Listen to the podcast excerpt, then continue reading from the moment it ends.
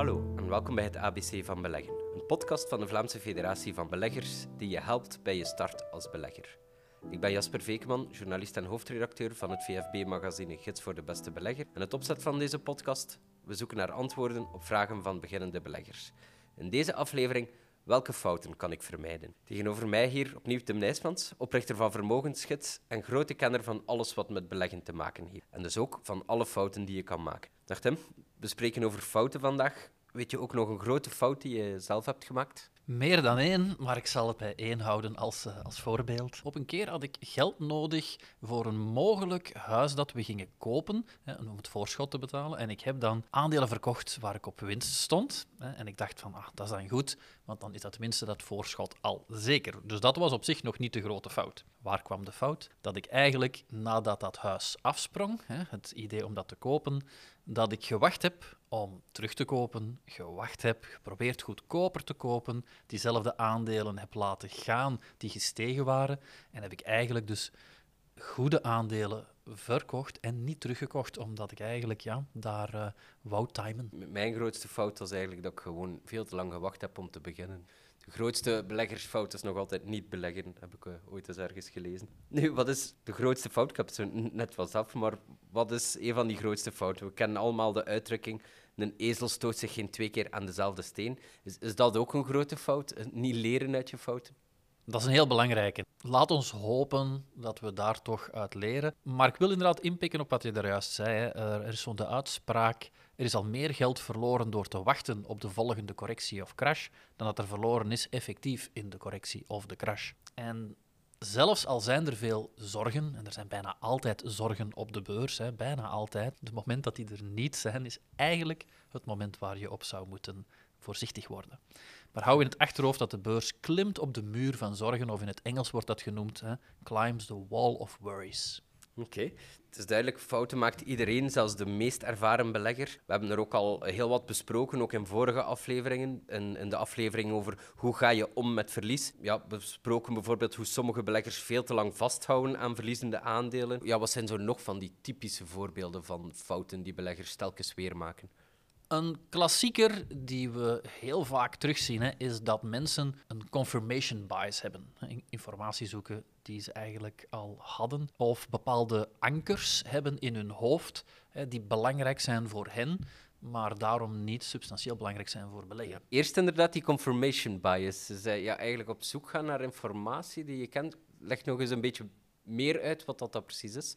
Ja, dus stel dat je een beslissing hebt genomen dat je gelooft in een bepaald aandeel, dan zal je eerder geneigd zijn om analisten te lezen, uh, analistenrapporten te lezen, die bevestigen wat jij ervan denkt, hè, die dus een koopadvies geven en daar positief over zijn. Artikels te lezen die optimistisch zijn over je bedrijf, over je aandeel. Je zal veel minder geneigd zijn om een kritisch stuk te lezen, omdat je dat eigenlijk onbewust niet wil weten. En als je dat merkt, dan zou je toch, hoe kan je daar tegenin gaan? Je kan toch proberen kritisch te denken over je aandelen, toch eens een kritischere artikel of rapport te lezen en een theorie die ik zelf ook probeer toe te passen is van voor elke belegging probeer eens de voor- en de nadelen voor jezelf. Probeer eens tegen jezelf te argumenteren. Dat is een goede oefening om confirmation bias tegen te gaan. Ze zeggen dat is ook wel daarom dat het goed is dat je bijvoorbeeld een beleggingsclub, wat we natuurlijk steunen hier bij VFB, maar inderdaad, een van de voordelen van een beleggingsclub is dat je andere mensen met een andere mening tegenkomt. En die geven die mening dan soms ook, hè, en dan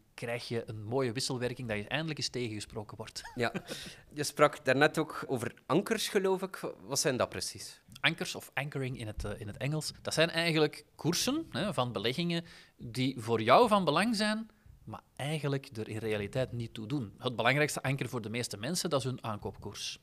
Uh, de koers die dan staat in hun inventaris en waar dat ze het rendement op lezen. En ik begrijp dat dat gevoelig ligt, en om te chockeren, wat doe ik soms met, met mensen die langskomen? Dan bedek ik die kolom met die resultaten en dan zeg ik, dat doet er niet toe, die kolom. En dan wordt er soms nogal eventjes in paniek gekeken van, hoe dat doet er niet toe. Uiteraard is het wel leuk om weten, maar dat is de geschiedenis. En met de geschiedenis, ja, je kan iets leren uit de geschiedenis, uiteraard, maar voor beleggingen is het vooruitkijken dat telt. En dus die geschiedenis van je aankoop of zelfs een mogelijke verkoop. Denk maar aan de aandelen die ik verkocht had en niet teruggekocht heb, omdat in mijn hoofd waren dat ankers. Ik wou die goedkoper kopen dan dat ik ze verkocht had.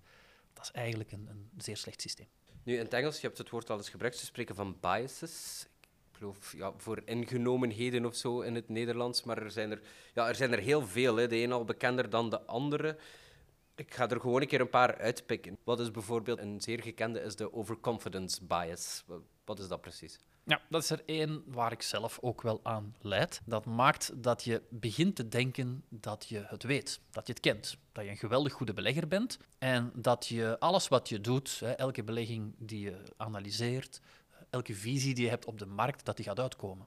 En dat je veel vertrouwen begint te krijgen. Ook al omdat bijvoorbeeld je koopt een aandeel of een andere belegging en die stijgt, dan begin je dat toe te kennen. Je begint eigenlijk dat resultaat toe te kennen aan je eigen intelligentie, aan je eigen kennis van de markten. Ja, een beetje zoals elke autobestuurder zichzelf de beste bestuurder vindt eigenlijk. Klopt, ja. klopt. Ja.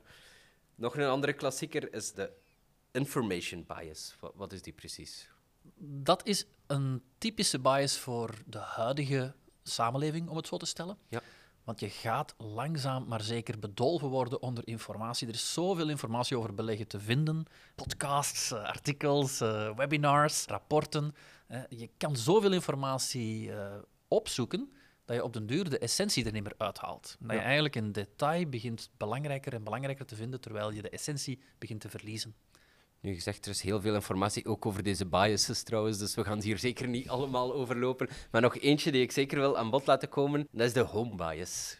Kan je die ook eens uitleggen? Want ja, die komt ook wel vaak. We zijn eerder geneigd, gemiddeld gezien toch, om dichter bij huis te beleggen. De dingen die we kennen, ehm, de aandelen, de bedrijven die dichter bij ons staan, die lokaler zijn. We zijn eerder geneigd om daarin te investeren, hè, als Vlaming bijvoorbeeld in Vlaamse bedrijven, of toch tenminste in Europese bedrijven, en veel minder bijvoorbeeld in, in Japanse bedrijven of zo. En we gaan gemakkelijker dichter bij huis beleggen dan gemiddeld. Ja.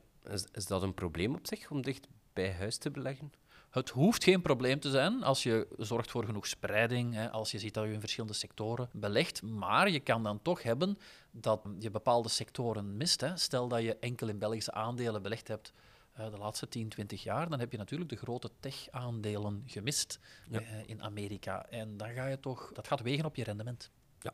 Deze aflevering gaat over fouten maken. Als je een fout maakt als belegger, kost u dat natuurlijk geld. Het wordt vaak dan leergeld genoemd.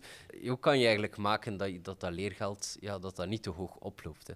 Klassiek advies is begin er vroeg aan, zodat je als student of jongere met kleine bedragen begint te beleggen. En als je dan fouten maakt, dat het nog kleine bedragen zijn en je nog de rest van je leven hebt om dat met grotere bedragen goed te maken. Een andere tip zou kunnen zijn van begin eens met een fictieve portefeuille. hè. Er zijn, eh, ja, er zijn websites en plaatsen genoeg waar je eigenlijk op papier een portefeuille kan opstarten. En als je dan fouten maakt, is het ook maar echt papierenverlies. Ja.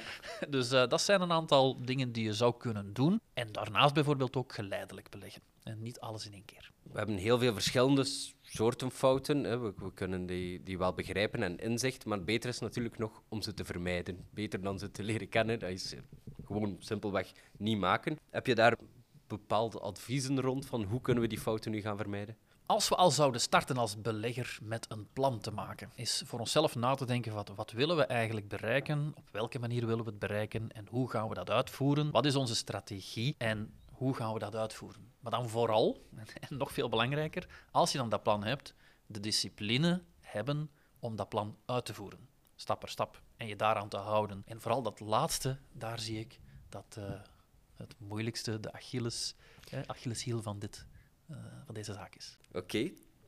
Ik onthoud, na deze aflevering maak ik nooit nog een fout, want ik ga onthouden dat iedereen fouten maakt, maar dat de sleutel om een goede belegger te worden er net in ligt om niet telkens dezelfde fouten te maken. Eh, De oorsprong van veel fouten ligt in bepaalde biases, eh, bepaalde vooroordelen of overtuigingen die je hebt. En je kan vermijden om te veel leergeld te betalen door te spreiden en een plan op te stellen voor jezelf en je daar vooral ook aan te houden.